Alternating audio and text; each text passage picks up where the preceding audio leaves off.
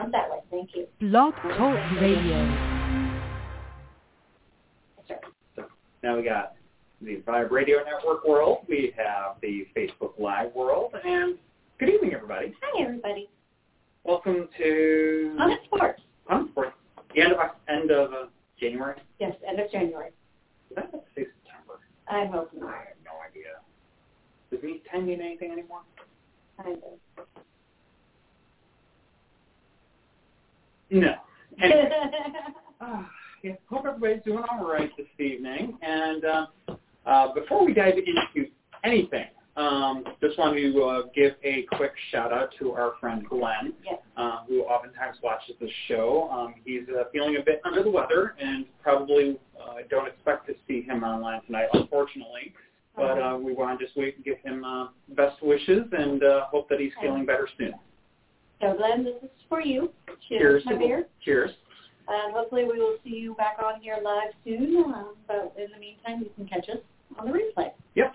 So, as always, we catch those replays on Facebook and also uh, the, the Vibe Radio Network. You can go ahead and catch all of our shows uh, back after the fact. And yeah, we got uh, Patrick here. Uh, good evening. Uh, good evening, Patrick. And we have, we're looking very sporty. We have our uh, our Well, we figured we should wear them because we have them. we have them our our our poor hapless Sabres who have never ever won a Stanley Cup. Are they doing as bad as the Canadiens this year? I honestly haven't been paying attention, which probably doesn't say anything good. but and uh, anyways, yeah. So aside from that, um, but hello to Laura as well, and thank you for sharing in those good wishes for Glenn. Yeah.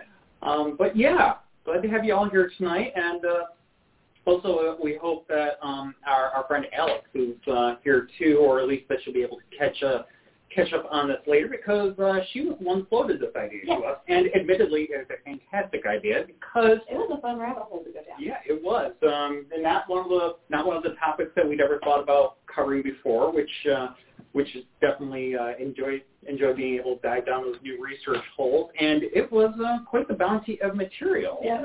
So I never expected to get a huge hit, and I just Googled ghost sports stories. Not to mention the ones that are in our library and all that good stuff as well. So yeah, we Yeah. got. I, I hit an ESPN article right off the bat of five stories. I was like, okay, here we go. Yep. Not to mention that we'll probably have, um, you know, the most likely at some point we'll be able to do a, a, a second episode Yeah. at some point. So, yeah, we got a lot to work with here tonight, and uh, so we're just going to be kind of hitting the uh, the tip of the iceberg here. Um, but yeah, uh, but Oh, let start. Oh, I get to start. I get to. I get to read my introduction. It, it, I think it was a fairly short introduction tonight, but yeah. So as you know, obviously, God, there's Alex. Hi, Alex. Uh, as you know, it's always spooky season for us here at Haunts of Richmond. I mean, it, yeah, And well, the decor outside is skeletal Olympics. yeah. We so, got you know, hey, we got skeletons sitting out front. We got signs hanging up inside and saying it's always Halloween.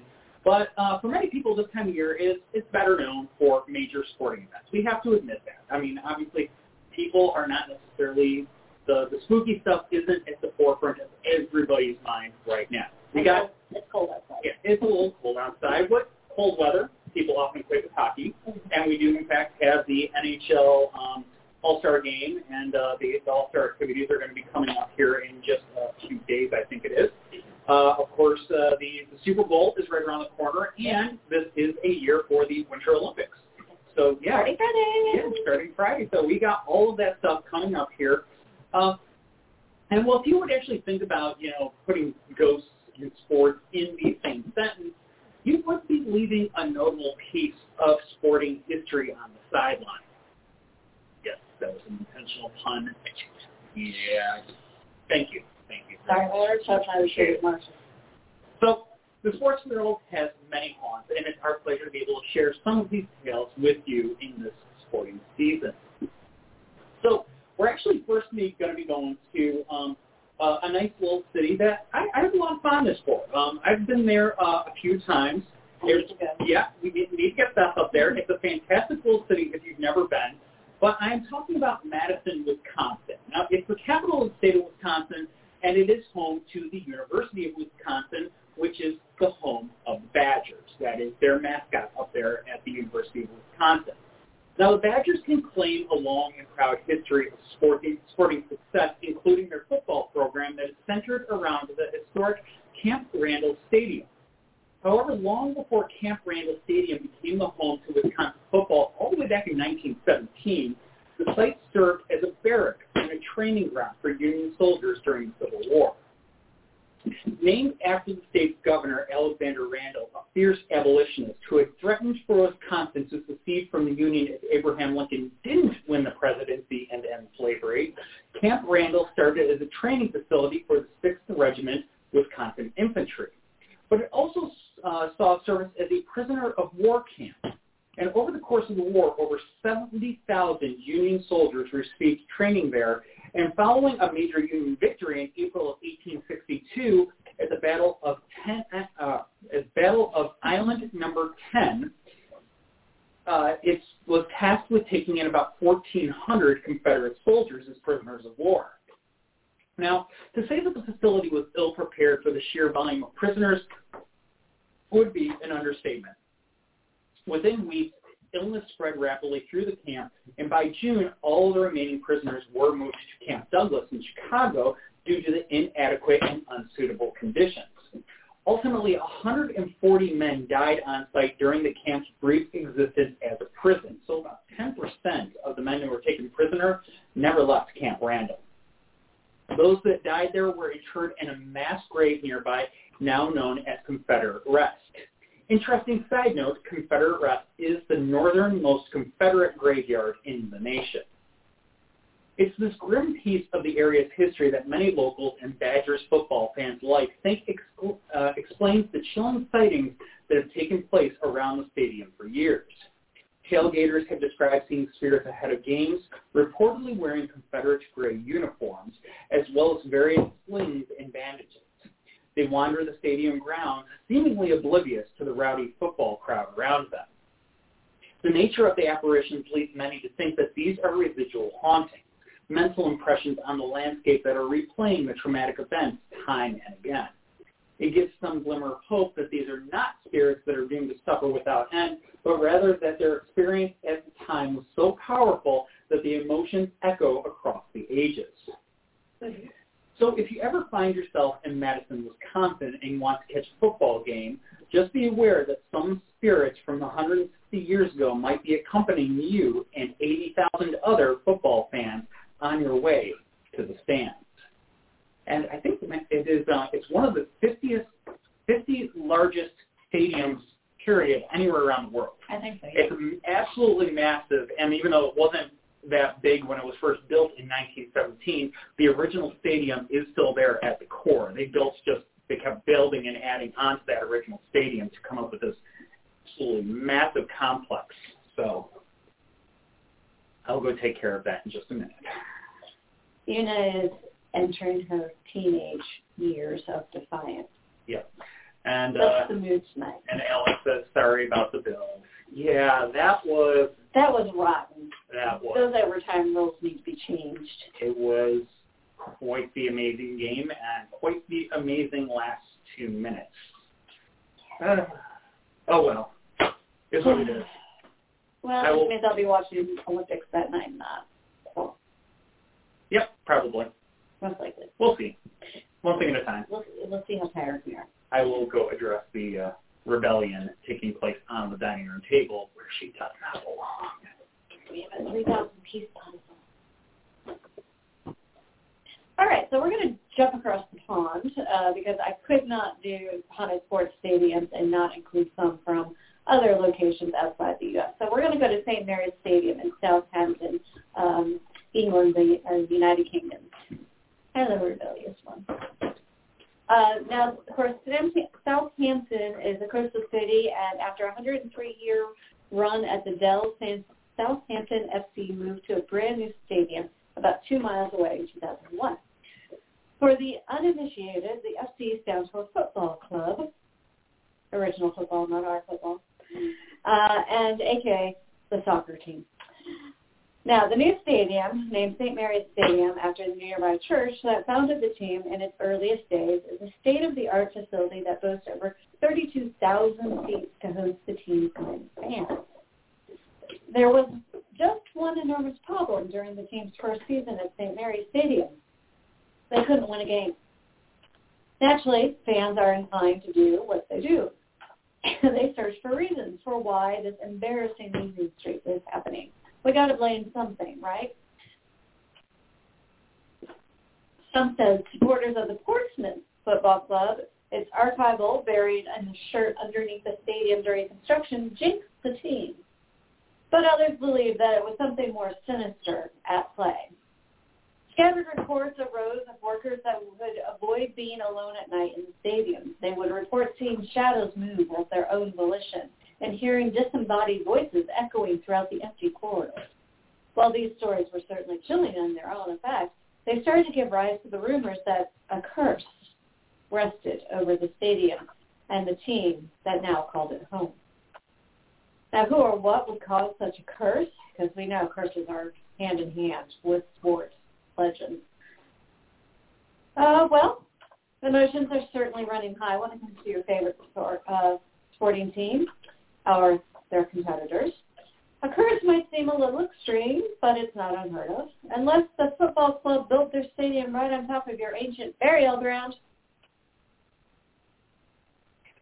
Admittedly, at this point, is there any place in the UK that's not an ancient burial ground? There's got to be one path. They're not big enough for a stadium. I'm just saying. Anyway. Not not to say that I condone it, but no point in fact do a blessing please on the land before you break ground. Just saying. So the Motor Stadium, stadium lies directly in the heart of what was once an Anglo-Saxon settlement known as Hamwic. The graves and the human remains dating back to the 7th century were discovered on what became the stadium grounds. Cat. Archaeologists continue to discover artifacts all across the property that date back more than a millennia. Clearly spooked by the happenings or perhaps just the losing record, the team nicknamed the Saints brought in a pagan witch, and uh, Connolly actually hoped that by putting the wrathful spirits and curses to rest, things would improve. Conley performed a uh, what would be known as a clearing ritual intended to send the lingering spirits forth forward into the afterlife. While one might be tempted to label them evil spirits, it's kind of hard to blame them, given the fact that their burial site was offended. Just for a little extra insurance, Conley also performed a blessing to bring back a little luck to the downtrodden football club as well. And just hours after Conley performed her ritual, the Southampton Football Club won its first game at new stadium.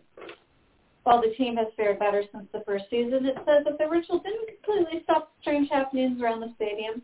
The employees and fans alike still share stories of supernatural experiences at St. Mary's Stadium, and the ongoing presence today gives a somewhat unsettling charm to the stadium at the heart of Southampton.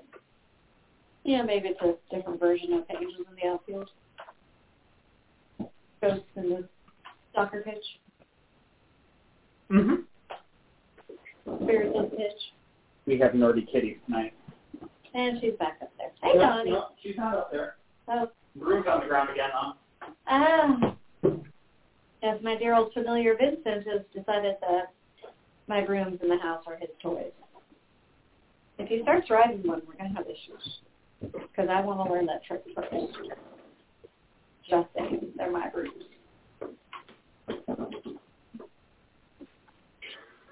Hockey Fame. Here we go. Well, what? Hockey Hall of Fame. Ooh, I get to do that? Yes, you do. Awesome. Yay. Were there any comments before we? do Hall uh, mostly about the kitty cats. Of course. Of course. Yeah. See, Nico's being very, very good. He's right over here on top of my heating pad. We just we we need uh do we need heating heating pads for all the cats?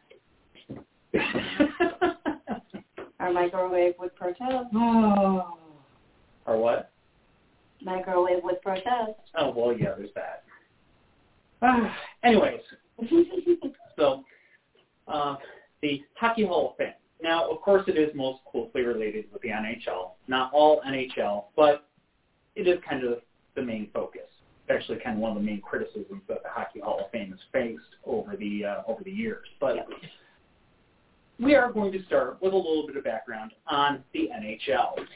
National Hockey The League. National Hockey League has a long history dating back to 1917, so it goes back quite a ways. It is the second oldest professional sports league that's still around today. Uh, it's second only to Major League Baseball, and Major League Baseball actually can trace its roots all the way back to the immediate aftermath of the Civil War. So it's hard to compete with that. Now, after nearly 30 years in existence, the NHL helped lay the groundwork for the Hockey Hall of Fame in the late 1940s. And while the NHL is still central to the Hockey Hall of Fame, the museum stands as an independent organization that showcases and honors the full history of ice hockey. The Hockey Hall of Fame has called several places home since its founding, but it is called Yonge Street in downtown Toronto home since 1993. The museum's quote-unquote modern facility is housed in an elegant historic structure that was built for the Bank of Montreal in 1888. Considering the building's long history, they're a little surprised that it hosts more spirits than those of defunct hockey teams. Rest in peace, the Hartford Whalers, Quebec Nordiques, the Atlanta Thrashers, the Minnesota North Stars. Admittedly, not all of those teams completely went belly up. Some of them relocated, et cetera, et cetera, but you get, catch the point. So, and uh, that is just to name a few. There's been a lot of hockey teams that have come and gone over the generations. Now, visitors have long reported seeing a woman with long, dark hair, particularly in and around the second floor women's restroom. It's always the bathroom. Always the bathroom. And usually the women's one. if- Yes. Yes. And that's the thing I screamed when I read the story. I'm like, seriously? What is it with our bathroom? You know you're going to go visit it. when we get there. Heck When we get- go- of course you will. Anyway, I'm dragging Marcia with me. the spirit is believed to be a former bank employee named Dorothea. In 1953, the 19-year-old shot herself in the women's bathroom at the bank. She died at the hospital the next day. There are many rumors and theories as to what caused Dorothea to take her life, but none have ever been confirmed. The Toronto Star discovered the presumed identity in 2009 after years of reports of a ghost named Dorothy. In the years after Dorothea's death, employees of the bank began to report unusual activity. The Lights would inexplicably turn on and off. Doors and windows would open and close of their own volition. Some employees would step away from their work for a moment and they would come back and find their desk in disarray. They would hear strange sounds like phantom footsteps or the most unsettling of all, disembodied shrieking. The most common thing that people would report, though, is the feeling of a distinct presence, like someone else there watching them. The spot this feeling was strongest was in the women's restroom on the second floor of the bank. It got to this point where the employees who were using that restroom were so uncomfortable in there that the bank had to put a second restroom in the basement because so many people were refusing to use their bathroom on the second floor. While the bank ultimately moved, the strange occurrences remained. Employees and guests of the Hall of Fame have reported hearing similar noises and experiencing the same overwhelming sense of not being alone. One employee at the hall shared a story of a young boy on a tour of the museum with his parents and other adults. At one point, the boy stopped in his tracks and began staring intently at a wall. Someone asked him what was wrong, and he responded by pointing and asking, Can't you see her? No one else in the group could see anything or anyone. But the young boy was insistent he was seeing a woman with long dark hair walk in and out of the wall. He couldn't believe that no one else see her.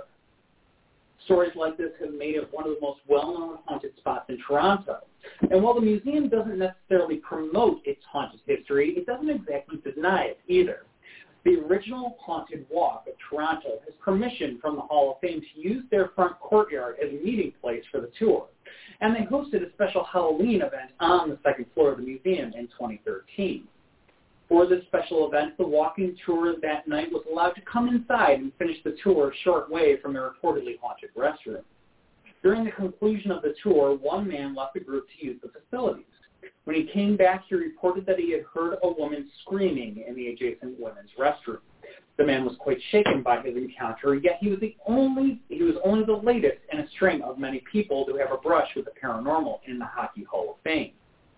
On a related note, we're happy to report that today the Hockey Hall of Fame is finally reopening to the public after a prolonged closure due to COVID. So next time you're north of the border, pop in to check out this archive of hockey history and maybe some hauntings as well. So yeah, just reopened today, January 31st. And uh, yeah, you can go north of the border now too. Mm-hmm. You you have to go through it, all the COVID stuff and all that. We won't, we won't get into those details. But anyways, I think you can go ahead and visit Canada for recreational purposes again. A country well worth visiting, I promise. Absolutely. And there's a lot of fun things to do in Toronto besides the Hockey Hall of Fame. We just haven't done it. Mm. Yeah, no, yeah, amazingly so. We've been there a couple of times and never made it. Yeah, we've gone for theater Yep. And museum stuff. You know? Theater was the cornerstone of both of those. Was it so? Yeah. Lion King and Didn't you see Phantom up there? I saw Phantom up there a couple of times. Yeah. We saw the Princess Diana exhibit up there. Yes, we did. That was the other trip with your parents. Oh, that's right. Yeah, we did not actually go to the theater on that one. That was, we went for the. Yeah. Okay. We That's saw we, we saw um, Medieval Knights dinner show. Ah, yes, the um, medieval times. Yep. Good times. So the next one was fun because I knew about it and he didn't, and it's his hometown. How did I know this? I, I can't know everything. I'm the research travel person, so that's why I knew it. I All right, don't. I don't remotely know anything, so it's it's okay. So we're going to Rochester, New York, and Frontier Field. Um, in the mid 1990s, the Rochester Red Wings were one of the winningest minor league baseball teams in history. The AAA squad, then an affiliate with the Baltimore uh, Orioles, now they're part of the Minnesota Twins organization. Uh, they had won 18 titles in nearly 100 years of existence and had won the division title most recently in 1993 and 1995 with a dedicated fan base, they decided it's time for a new stadium, and of course, the franchise would be moved over. Construction got underway for the new facility in downtown Rochester in 1996, and the workers reported discovering bones on the ground underneath where the stadium eventually went. It remains uncertain if they were human remains or that of an animal, or if they were even that there at all, but the rumors persist to this day and an off-cited explanation for anything strange happened at the ball uh, at the ballpark. The team moved to Frontier Field uh, for the start of the 1997 season, and members of the grounds uh, crew and custodial staff started reporting inexplicable happenings on the community, including televisions randomly turning on in rooms where no one had been for days, or lights turning on and off. In 2004, unsettled employees brought in a team of ghost experts from Rochester, Arizona to have a look at the stadium. The investigators claimed that they could had encountered a number of ghosts of people who had previously lived in the area, some of whom actually seemed pleased that their old home had been converted into something that brought joy to people. While this sentiment might not be universal amongst many of the spirits who seem to linger there, the activity was benign enough for Frontier Field to embrace the title of the world's first officially haunted stadium Officially. officially.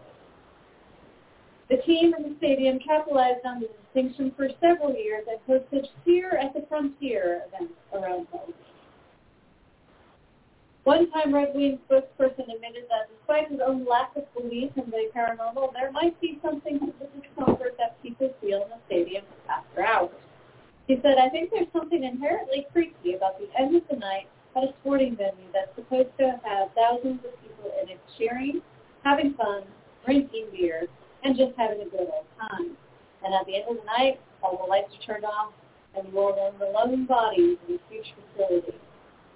When there's an unexpected noise, it's jarring because there isn't supposed to be anybody out there. For their part, many fans have tried to blame the team's struggles after moving to the stadium on paranormal. For a team that had a long winning tradition, it's the only explanation that they can think of for not having won a title since moving to the stadium 25 years ago. And while the players generally try to put the paranormal tales aside when they're at home, they are on the road and some players refuse to stay in certain hotels because of their haunting legacies. And that brings us to our next topic. I Actually, I had ne- I've never been to a baseball game at Frontier Field. The only game I've been to at Frontier Field, and what we didn't mention, was that it shared the stadium with the Rochester Raging Rhinos, which is the local soccer club, who was also quite respectable in their own right. Um, Frontier Field is quite, quite the facility. Yeah. So the one time I remember it being there, it's uh, quite the impression on me. But And isn't it host an outdoor hockey game? uh, yeah, yeah, I'm pretty sure. Um, actually, I think I hosted a series of them. Um, yeah, we're uh, you know, with the like the minor league equivalent of the um, Winter Classic. Winter Classic. Now, of course, Rochester has the Rochester Americans, or the Amerks, as they're affectionately known. Um, also, to go watch. yeah, and yeah, we went to saw one of their games the last time we were up there, which is it hasn't been really too long. Last time we were up there, we actually tried to see a game, and they were abroad. Yeah, but um, yeah, I caught a lot of baseball games when I was uh, when I was younger up there at uh, the old Silver Stadium, was the uh, Frontier Field's predecessor, and saw the uh, Red Wings win many a game there. Uh, but yeah, unfortunately, uh, it seemed to be the curse of the new stadium for whatever reason. But it's what it is. The next time we uh, get up there, which we do get up there, it's been a little too long. Hopefully in March. Yeah, we'll we'll go catch some, uh, some sporting events. So, uh, to the west of Rochester, hopping across the Great Lakes, you get to Milwaukee, Wisconsin. Got number two Wisconsin for tonight. Uh, it's there that many visiting players absolutely refuse to stay in historic Pfister Hotel. There are countless stories from players around Major League Baseball about their strange encounters at the swanky establishment. In hopes of creating the grandest hotel in the city, Guido Pfister began working on the hotel in the late 19th century. And yes, that's really his name. I hope nobody's offended because it's, well, yeah. It's the same. It's the as birth same. certificate. Uh, anyways, Continuing. Uh, now, uh, died a month before its opening, but his son Charles was determined to carry out his father's vision. It opened in 1893 and was immediately successful. It has hosted many U.S. presidents during its esteemed history, and Charles Pfister, who never married or had children of his own, worked tirelessly for the rest of his days to ensure his father's legacy carried on at the property. Charles even lived in one of the suites for many years and was the operations manager at the hotel. And some say he never left the hotel after his death in 1927. Guests have described seeing an older, portly, well-dressed, smiling spirit who resembles Pfister's portrait still hanging in the hotel. He has been spotted looking over the lobby as well as various other parts of the hotel and has become something of an adored figure in the city, complete with his own parody Twitter account.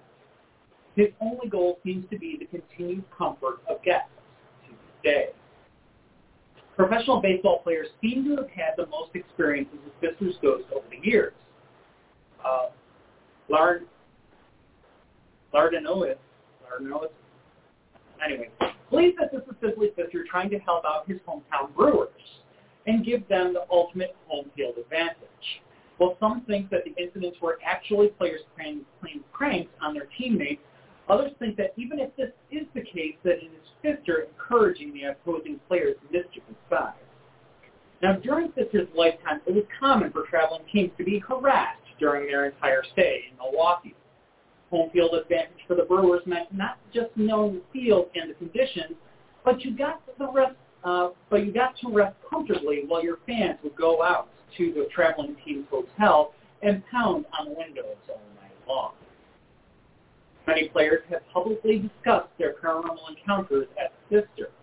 In 2013, Michael Young, then a member of the Texas Rangers, recalled an experience he had at the hotel in a story for ESPN magazine. He said, oh, please, that place. Listen, I'm not someone who spreads ghost stories, so if I'm telling you this, it happened. A couple years ago, I was lying in bed after a night game, and I was out. My room was locked, but I heard these footsteps inside my room stomping around. I heard all these stories about the hotel, so I was wide awake at that point. And then I heard it again, these footsteps on the floor, so I yelled out, hey, make yourself at home. Hang out. Have a seat. But do not wake me up. Okay? After that, I didn't hear a thing for the rest of the night. I just let him know that he was welcome, that we could be pals, that he could marinate in there for a while, uh, for as long as he needed to, just as long as he didn't wake me up. Bryce Harper of the Washington Nationals had a similar experience. He recalled one time last summer before I went to sleep, I laid a pair of jeans and a shirt on that table at the foot of the bed. Those things in hotels that you sit on and put on your shoes. I just laid them out, simple as that. When I woke up in the morning, I swear on everything. The clothes were on the floor and the table was on the opposite side of the room against the wall. I was so flustered. I honestly thought there might be someone in my room. I had no idea what the hell just happened. So I actually looked around and then I checked to see if the door was still latched, and it was. Harper went on to press several of his teammates to see if they were pranking him. They all swore that they did not.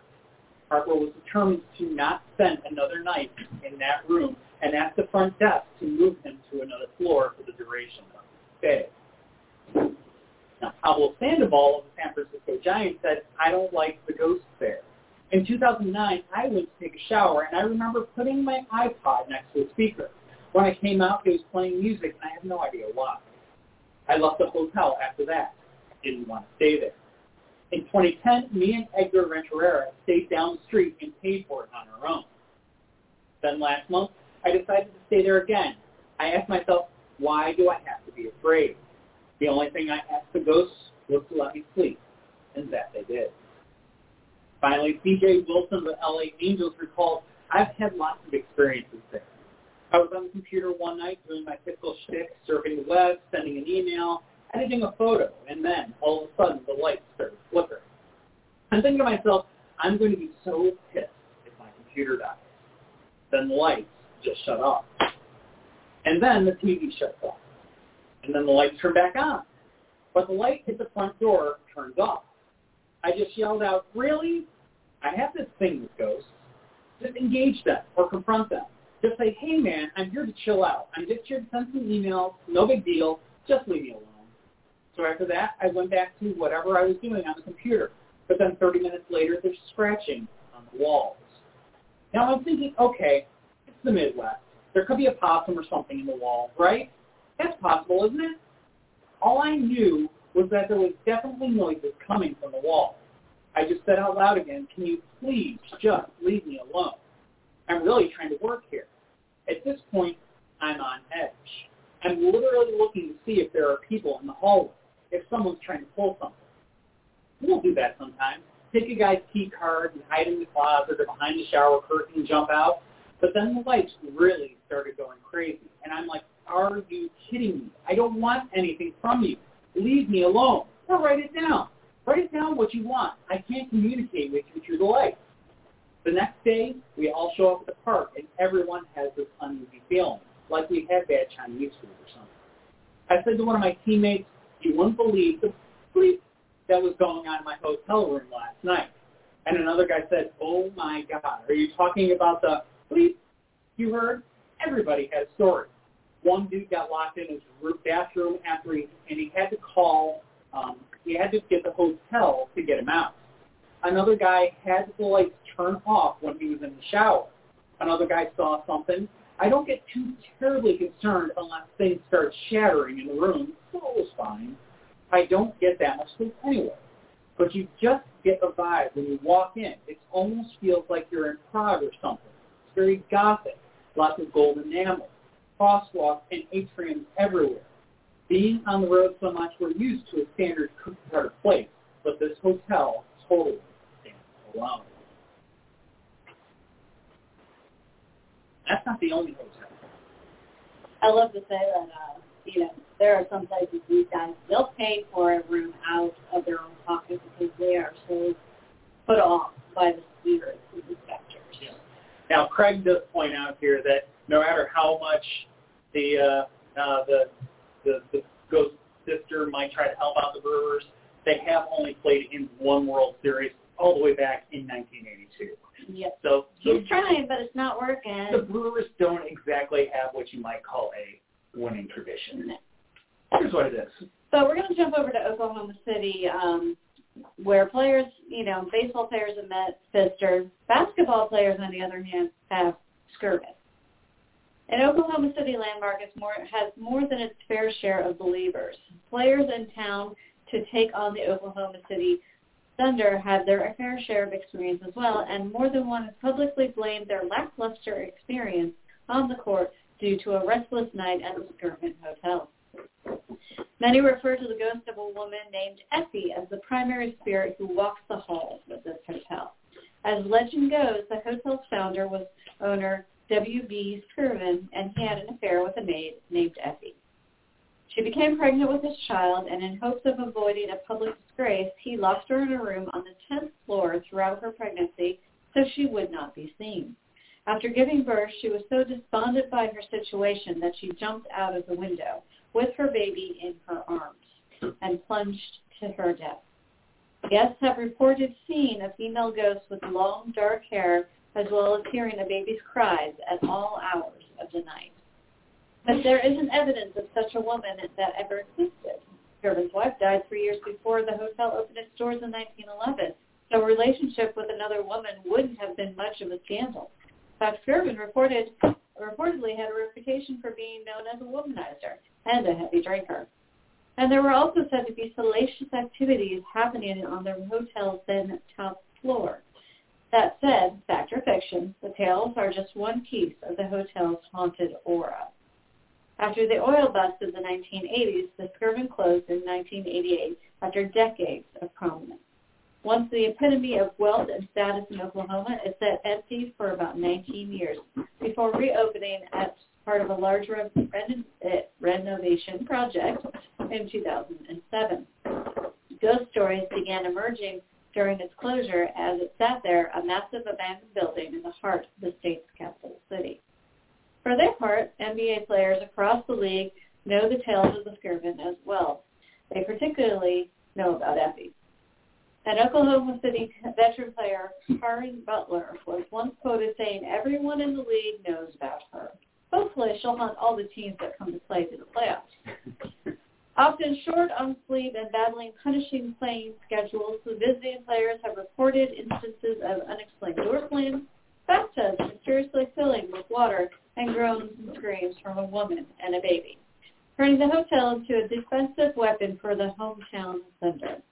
ESPN columnist Bill Simmons uh, on his own, had his own brush with Effie and a child during one night at the Skirvin. He said, suddenly it dawned on me I wasn't alone. I had an overpowering sensation that someone was in the room. And until you've experienced that feeling, you can't really understand what it's like. Your blood is just swishing through your veins at 200 miles per hour, and you don't really understand why. Your body reacts for a few seconds before your brain does. I kept the lights on and the television, and that's how I spent the next three and a half hours, half asleep, half awake, completely spooked. The words man up did not even answer the equation. Yeah, uh, I'm not Patrick. I'm not sure which hotel you were referring to, whether it was the Pfister or the uh, Skirvin, but um, they are both still there. Yeah. Um, the spelling might be a little odd, so if you're trying to. Hello, Vincent. Say hi to everybody.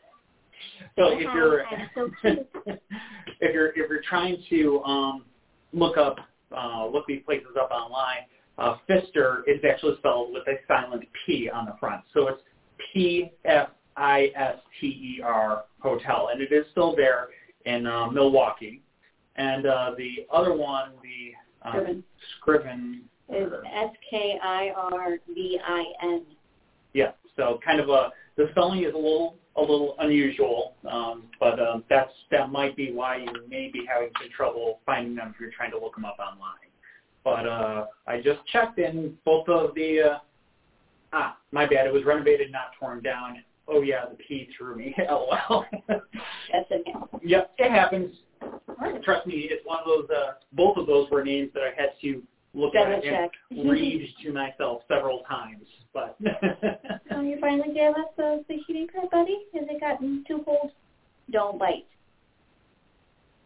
Mister, I'm gnawing on everything. he's a little feisty. So, um, uh, okay, so Pfister and Skirvin got it. That's cool. Thanks for the clarification. Of course, that's what we're here for. At least one of those reasons. Anyway, um, but so yeah, we are going to stay in America's heartland for this next story as we move to Kansas City's Kemper Arena. Now, this, you know, bear with us for just a minute. I know that um, the, this kind of uh, raises a high level of skepti- skepticism with a lot of people, but while the competitive nature of professional wrestling may be questionable, there is little question that the drama that unfolds within the ring entails tremendous athleticism and no small amount of risk. So yeah, it you, Jumping off those ropes is easy. yeah, it, it, it might be basically a soap opera, you know, But people enjoy it. but people enjoy it, and um, and it definitely does have a high amount of athleticism involved. So we will definitely give them credit for that, even if it's not necessarily quite so competitive as um, they might like to might like you to make it out to be. Now, many of these wrestlers, due to the nature of um, uh, you know of the sport, have suffered severe in- injuries and sometimes, unfortunately, even death while engaged in their performances. One such unfortunate athlete is Owen Hart, who tragically fell to his death while he was being lowered into the ring for a WWF show in Kemper Arena in 1999. An article in the Kansas City Star later suggested that Hart's presence seemed to linger on in the arena. The reports were somewhat vague, but employees claimed to have seen Hart walking the rafters while dressed in his blue blazer costume, the persona that he was portraying when he died. The same witnesses claimed to have seen the cable that Hart used for his descent in the arena, and some claimed lights in the arena flickered during these sightings. People have also heard the sound of a safety harness being adjusted in the rafters, the same activity that Hart would have been engaged in right before his tragic fall. So it seems that Owen Hart might be lingering on there in Kansas City despite his unfortunate passing 23, almost 23 years ago now. Yep. It's been a while. But yeah, I remember that on the news. It was uh, all over the place, and um, uh, a lot of um, a lot of my friends were very, very much into WWF and stuff Yeah. like that, and uh, everybody was quite shook to the core after that um, that tragic fall.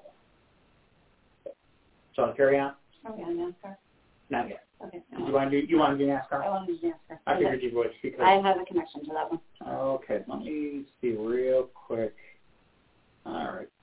What, uh, I will go ahead and read this one, and then we'll we'll pass it back and forth. There's two more stories between them now, so you read one, I'll read one, and give it back to you for NASCAR. All right, so we're going to pop on over to Dodger Stadium, which is the third oldest bar, ballpark in the Major League Baseball, uh, behind Fenway and Wrigley Field. Now, it is the oldest um, Major League Baseball park west of the Mississippi, and it's, of course, truly iconic. One of the few baseball stadiums that will ever be likely to be replaced. It was built in 1962 and has been home to the LA Dodgers for over 54 years. It's one of baseball's great pitcher ballparks and has been home to 12 no-hitters and two perfect games over the years. Located next to Chavez Ravine, the area was once home to a Mexican-American community composed of hundreds of families. In 1950, however, the park picked Chavez Ravine for the site of the new housing project known as Elysian Park Heights. In spite of protests from the community members, the city used powers of eminent domain to buy out residents with promises that they would have first shot at new housing until the ravine was nearly abandoned. Ultimately, plans for the new housing project were abandoned and promises to devote land in the ravine to public use were broken. By 57, only 20 families remained on the property, and the following year, city voters approved a deal awarding the land to the Dodgers by a margin of only 25,000 votes. In 1959, a law enforcement official forcibly evicted the community's last remaining residents, famously dragging one woman from her house as she protested its impending destruction. It wasn't only the living that were displaced by the construction of Dodger Stadium. A cemetery for the Hebrew Benevolent Society was moved to make room for the stadium's parking lot. The Los Angeles Dodger Stadium was said to host many ghosts, often attributed to the residual anger of so many people who felt cheated and wronged by the construction of the stadium. A woman uh, in white has been seen and heard by many employees. She's sometimes seen dr- uh, diving off of a cliff at the ravine, and she will sometimes release a bone-chilling scream. Legend has it that it is a woman who kills her children. Other specters include a couple on their honeymoon who plummeted to their death from a hillside overlooking the city of Angels. When the Dodgers slide into a losing streak, it is often assumed the angry spirits of past residents are behind it. Families from the former residents even come every year to honor their ghostly relatives and encourage them to stay peaceful. Amongst the more bizarre legends are those about the stadium's underground vaults and tunnels. Some people say that these subterranean chambers lead to one of the three lost cities of the Hopi people that are now inhabited by lizard people. On that note, we're going to move along. Yeah, that was kind of a talk about getting uh, really kind of jumping the shark. Yes, well, maybe we'll cover lizard people in a cryptoids episode in the future. Yes, we will have a cryptoids episode Yes, in the future. But I know. lizard people are on, aren't on that list. Yes, My original list is very long. It's cryptoids from every state. there's going to ultimately be at some point multiple cryptoid episodes. I'm sure. Multiple. I mean, we have already admittedly touched on werewolves, which do kind of fall in the cryptoid They- category. Certainly one of the more prominent ones. Yes. They got their own show. We'll get some of the other maybe uh, overlook's not the right word because many of them are very It, it's the lesser well-known ones. Yeah. Lesser known ones. lesser known, maybe less common Yes. because there's lots and lots of werewolves. Let's just say there's Bigfoot in every state except for Hawaii. Are you sure? Have you seen some of those guys on the beach? They just use use waxy. anyway, bad joke. Moving along. I'm not even gonna finish that Sean. Oh God! All right, get get to uh, circle back to the NHL. Yes. All right, so NHL arenas have some horror stories of their own, including Nationwide Arena in Columbus, Ohio, home of the Columbus Blue Jackets. It was built on the site of a former prison that hosted many horrors during its tenure, including a fire that killed more than 300 prisoners. It was the deadliest prison fire in U.S. history. In 1834, the nationwide, where the nationwide arena sits today, the Ohio Penitentiary opened its doors for the first time to the guilty and incarcerated. Spread across 22 acres of land, it was an unsightly beige blight right next to the heart of the city. The whole building and every prisoner that ever crossed its gates seemed cursed with a troubled and sordid past. In 1849, a cholera epidemic swept across the jail, killing 121 convicts. It was also host to several riots, and one on Halloween of uh, Halloween of 1931, and another in August of 1968. In the 1950s, a virologist by the name of Chester Southam injected live HeLa cancer cells into several inmates to see if they could develop an immune response to cancer. The scientists later admitted that they were aware of the possibility that the subjects could develop the disease themselves. It caused quite the controversy and raised questions as to the ethics of informed consent. Over time, the prison grew a brutal and primitive reputation. Despite the prison's entire dreadful existence, there is a day of tragedy that stands apart from the rest. On April 21, 1930, while construction crews were building an expansion of one of its buildings, a fire broke out on the scaffolding. The blaze quickly encompassed the compound, and amidst the pandemonium, some 800 inmates remained locked in their cells. Desperate screams echoed the corridors, but their anguish fell on deaf ears. The guards refused to free them.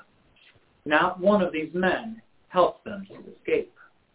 A handful of the few prisoners managed to escape being locked in, overpowered a guard, stealing his key, and dashed back into the flames. They unlocked as many cells as they could, and as they went along, the other inmates helped carry the injured, attempting to put out the flames and saving as many as they could. Their efforts saved the lives of hundreds of their fellow prisoners. Despite the tragic fire, the Ohio Penitentiary would operate for several more decades. The buildings were eventually razed in 1997, and the site was redeveloped around the modern nationwide arena that opened in 2000. Today, patrons at hockey games report the smell of smoke, the sound of men screaming and their pacing and uh, sound of men screaming and pacing their cells, and the sound of the flames burning the prison can still be heard, particularly around the parking garage. Considering the horrors that took place on the site for over 150 years, there's little surprise that the site remains an epicenter of paranormal activity to this day. And now moving on to the story that Beth requested. Yes. Oh, what we got here? Yes. Uh, Comment. Hi, everybody. Okay. I need just a moment. But Uh, and you broke it. and What did you do? we were paused. Sorry. Okay, Chris, I will fix it. please. I will try to fix it. I will try not to pause the broadcast again. Hope everybody's still there. okay. Think we're good. No more zoomies, kitties. At least give it just a few minutes. Thank you, Patrick. This is why I sit closer to it because cats.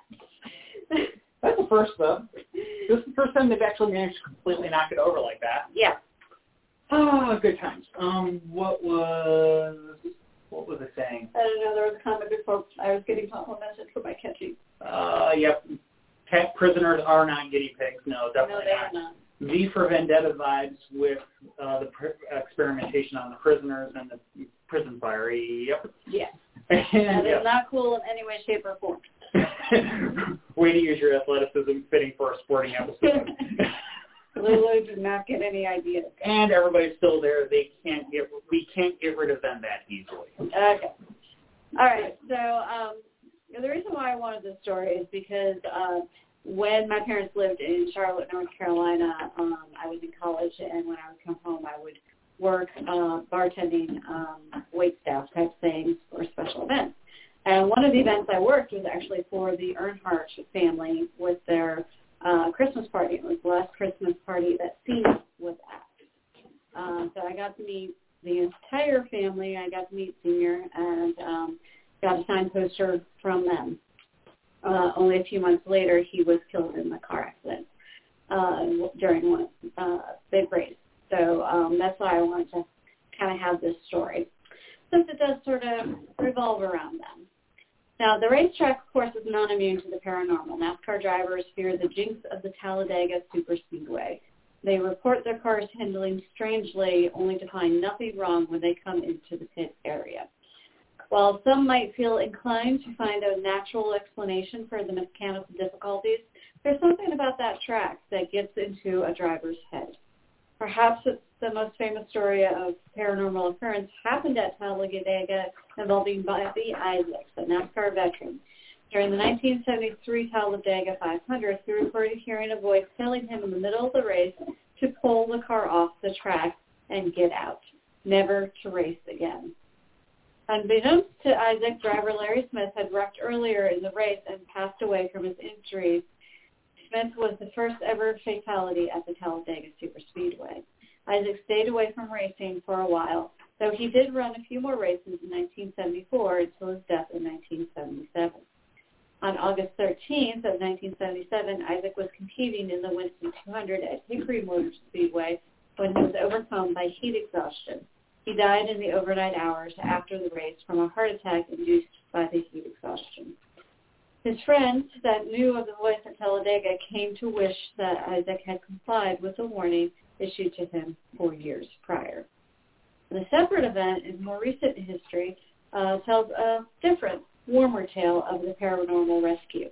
Dale Earnhardt Jr. is an amazing driver in his own right, but he does, of course, share the common name with his legendary father, who died in a crash in 2001 at Daytona 500. He was only three years later that Jr. had a terrifying brush with death during the practice session for the American Le Mans Series race in 2004.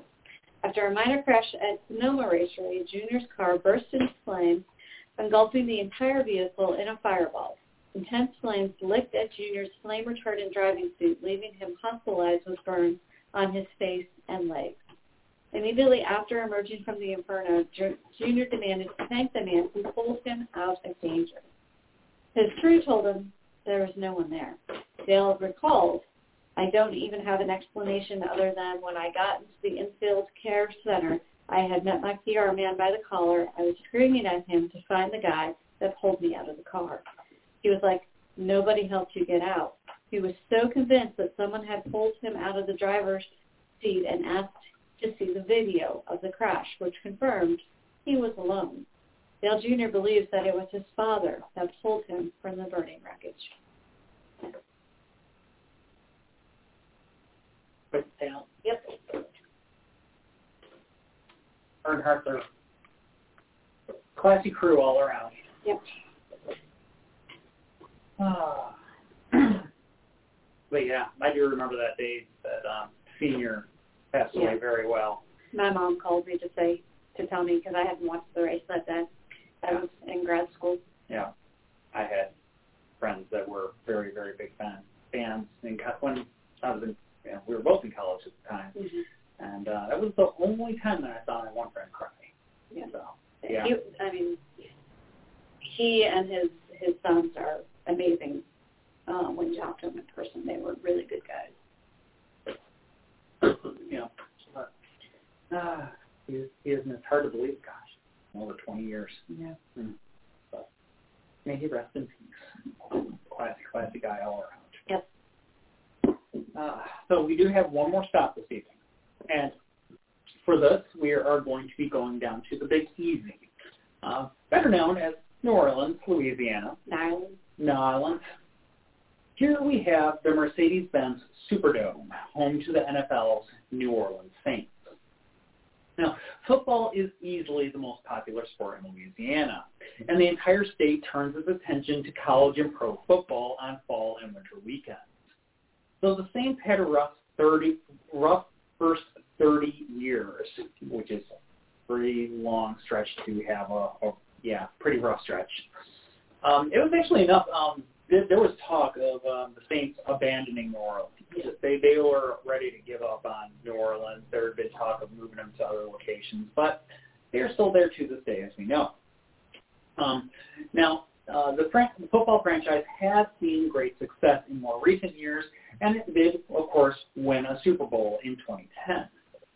Now, this victory was just a few years after the Superdome had a front row seat to one of New Orleans' most tragic and tumultuous events, Hurricane Katrina in 2005. In the aftermath of the storm, the Superdome housed many displaced Louisianans for several weeks and served as a makeshift hospital and morgue. During the chaos, several people died at Superdome, and it was plagued by violence, drug use, and gang activity. The National Guard was brought in to handle security and to eventually evacuate storm refugees to safer locations. Superdome was closed for about a year while repairs and renovations were completed. Aside from the Superdome's most dire hours in the aftermath of the storm, the stadium has a long history dating back to 1975. It has seen too much for there to not be a few spirits hanging around the place. Before Katrina, the, Super, uh, the Superdome already had a supernatural tendency and a legend to it. The place was built atop the abandoned Girod Street Cemetery, sparking plenty of paranormal rumors from the very beginning.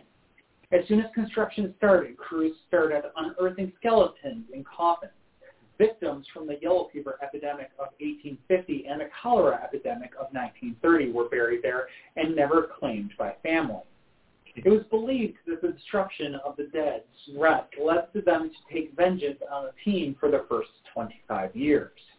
The belief in the curse was so strong that a voodoo priestess was brought in before a playoff game in 2000 against the Rams. While they did manage to win that game, the Saints continued to have struggles until the years after Katrina. Many believe that after the Super, Superdome suffered its darkest moments, that the healing energy of the first game back helped to lift the curse.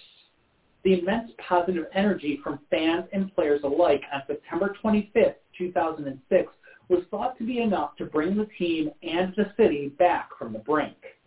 For better or worse, since those days, the Superdome has been rumored to host all manner of ghosts and spirits. Even if you feel the curse is broken, you may want to be a little extra vigilant when walking down certain corridors on certain nights.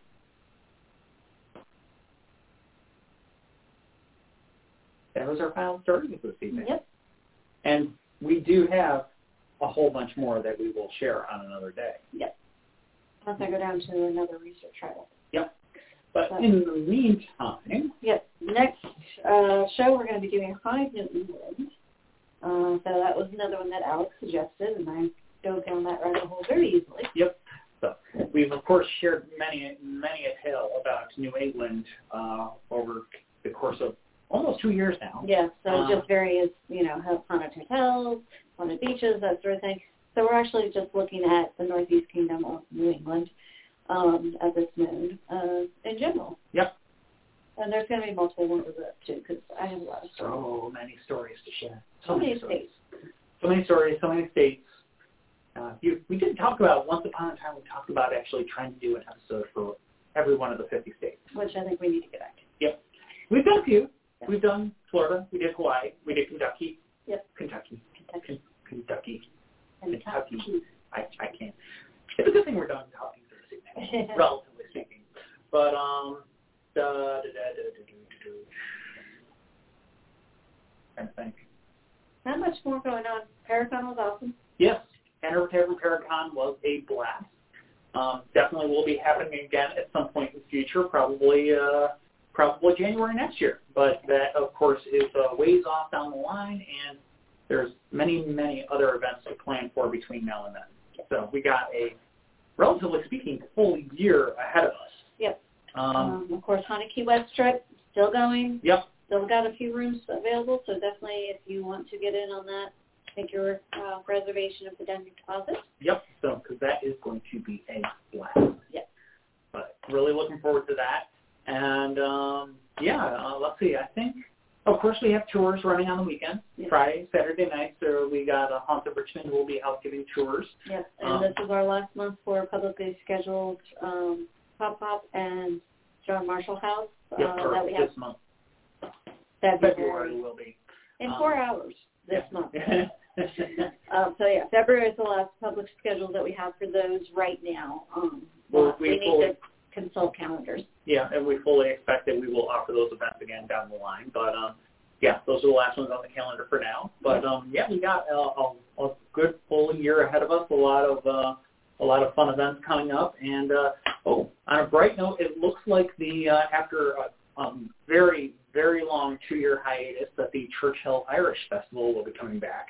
As So you we will be there with a table. we will be there with the table. We've already confirmed it, and uh, because well, it takes place right on our front step. So yeah, it's going to be a lot of fun. We are looking forward to that, and uh, you can plan ahead for that. That's what the last full weekend in March. Yeah, 25th and 26th, I believe. Yeah, we'll have lots of episodes between now and then, of course, or at least several episodes between now and then. We'll remind you as uh, those uh, week, weeks and days and weeks and whatnot move forward. But yeah, so other than that, we will be back in two weeks. If you do want to chat with us before then, we always love to hear from you. Go ahead, shoot us a note via Facebook Messenger, if you will. Um, you can always email us and all that good stuff. We'd love to hear from you. We'd love to chat with you. We'd love to answer your questions. And uh, we appreciate you tuning in for yet another episode. And uh, in the meantime, enjoy the Super Bowl, enjoy the NHL All-Star Game, enjoy the Olympics. uh, Olympics, got all that stuff that is going to at least be starting between now and our next episode in two weeks. So a lot of stuff going on. Just because it's cold outside doesn't mean you have to be bored. So, right. With that, have a good two weeks. We will catch Oh, you later. Wait, Oh, question? uh, sorry, yeah, I've got people chatting here. Uh, do, do, uh,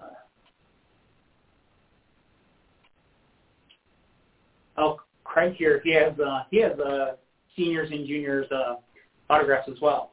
Ah, We, we, we actually, we, we do have those, um, those autographs secured in a secure safe location. Mhm. But yes, we, we have those autographs as well, both and of guys.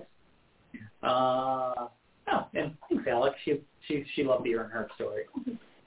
Uh, Patrick Got to visit New Hampshire and Salem, Massachusetts last October and had a blast.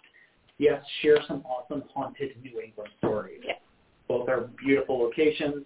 Oh, And- and with that Hocus Pocus has finished filming and it's coming out at Halloween. Hocus Pocus 2. Can't wait. Tonight was spooky fun, as always, Alex. That includes the fun of us all dangling over the edge of a table by a cord. Yes. Can thank uh, the boys for that. Oh, That was the boys, right? that was the boy. That was the boys. That Yeah. was the boy.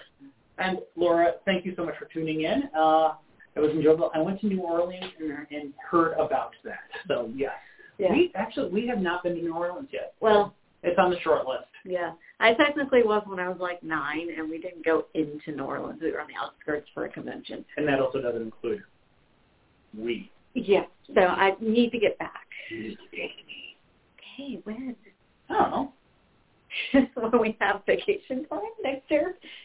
Yeah, something like that. Okay. Your hair looks fabulous, by the way. Yes, it's, it's a lovely warm shade of pink and, and ginger again. I'm going ginger again. Okay.